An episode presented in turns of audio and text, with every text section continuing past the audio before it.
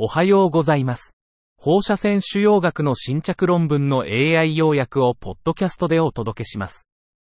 よろしくお願いいたします。論文タイトル。地震後のネパールにおけるがん治療。Cancer care in Nepal after earthquake.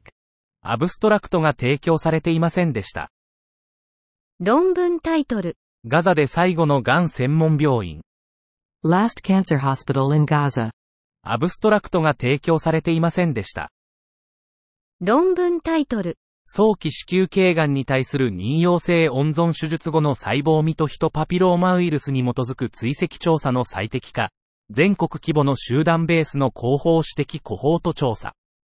Optimizing follow-up strategy based on cytology and human papillomavirus after fertility sparing surgery for early stage cervical cancer. A nationwide, population-based, retrospective cohort study. 本研究は、早期子宮頸がんの生殖機能温存手術後の再発検出のための最適なフォローアップ戦略を確立することを目的とした。2000年1月1日から2020年12月31日までに手術を受けた18歳から40歳の1462人の患者データを分析した。中央値6.1年のフォローアップで、鎮痛プラスの累積発生率は15.0%、子宮頸がんの再発率は5.4%であった。高リスク不陰性かつ程度異形成以下の細胞身を持つ患者は、6から24ヶ月後のフォローアップ間隔を6ヶ月に延長できる可能性がある。2回連続で高リスク不陰性かつ高度異形成を伴わない場合、12ヶ月のフォローアップ間隔が安全であると考えられる。論文タイトル。頭頸部がんの放射線治療による急性痛に関連する遺伝子多形の系統的レビュー。